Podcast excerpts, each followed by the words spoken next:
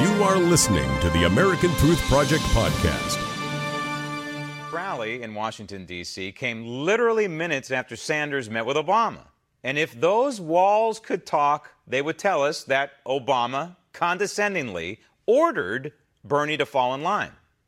So if Bernie is still hawking his Marxist-Socialist revolution at this late stage in the process, it portends trouble. Trouble for Hillary, trouble for the Democrat Party, trouble in River City, the city of brotherly love, during the convention in late July. Joining me now from Southern California, political consultant and editor of the Newsbomb Report, Barry Newsbomb. Barry, the flurry of endorsements going on out there, I think they're largely, in my opinion, meaningless, except, except for Barack Obama, because I think this accomplishes two purposes. Number one, I think it's meant to intimidate Bernie Sanders, but also possibly a little intimidation of the F B I and its investigation of the person he's endorsing. Uh, I like your conspiracy theory, uh, and, you know, you may be a little bit right. Uh, ironically, I think this is one of those elections, Graham, where endorsements are almost worthless except for one endorsement that's going to matter, and that one hasn't happened yet. And I see that one endorsement as the Bernie Sanders fall in line with Hillary Clinton endorsement, which hasn't happened yet. And it's not important for anybody except the dyed in the wool, I wouldn't vote for anybody but Bernie supporters. Well, I would li- like to congratulate the Democrat Party right here, right now, for nominating and, and falling behind uh, the first ever presidential nominee that's the focus of a federal criminal investigation. And everybody is falling in line. Everybody is apparently getting the message, except for Bernie Sanders. Roll right. tape. I want those of you who've been with me from the beginning of this incredible journey to be the first to know that I'm with her. I am fired up, and I cannot wait to get out there and campaign for Hillary. I also want to thank everybody who turned out to vote and who worked so hard for our candidates. This has been a hard-fought race. I know some say these primaries have somehow left the Democratic Party more divided. Well, you know, they said that eight years ago as well. You know, one of the things that we have to remember about Bernie Sanders is that, truly, he's not a Democrat. He doesn't have allegiance to the Democrat Party like Barack Obama does. Yeah, you know, that is the most important theme going forward, Graham, is that the endorsement from Bernie Sanders, when it comes, if it's lukewarm and doesn't fire, fire up his socialist army, they're not going to fall in line because, as you said, Bernie is a left-wing socialist. He doesn't even attempt to convince anyone he's a Democrat. He just votes with their caucus or caucuses with them. There are a lot of millions that want Bernie because he is a socialist.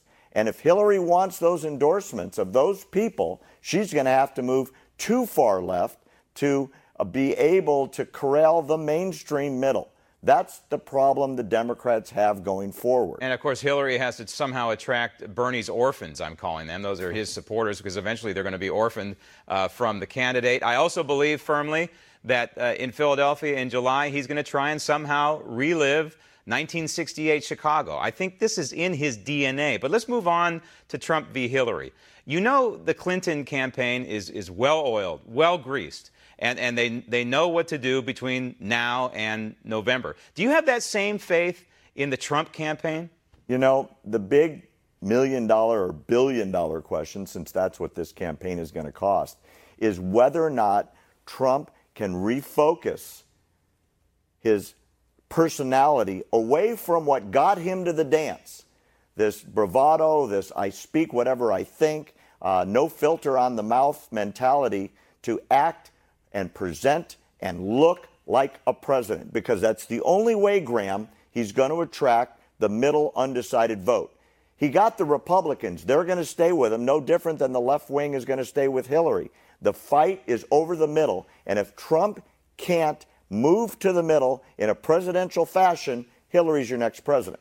I think that uh, what Hillary is going to do is wax poetically and fondly about the nineteen nineties and say that, hey, she and her husband are going to bring back the nineteen nineties in this fabulous economy. I say the economy was okay in the nineties, but it wasn't as great as the nineteen eighties. I think that Donald Trump should answer, hey, forget the nineties, I'm going to bring back the eighties. And he should focus largely on two things. What do you think of this?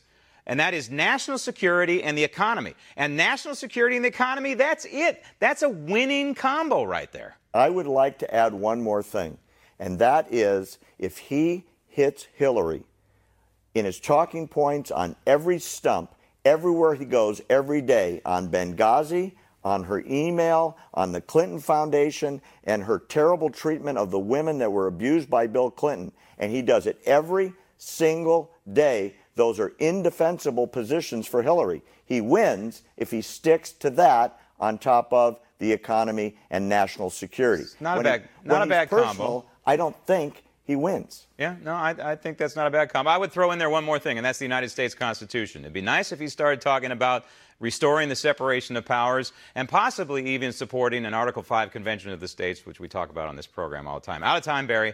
Okay, man. Thank you. Thanks for listening to the American Truth Project, a five oh one c three nonprofit. Please subscribe to our podcast and follow us on our social media channels to stay plugged in to the truth.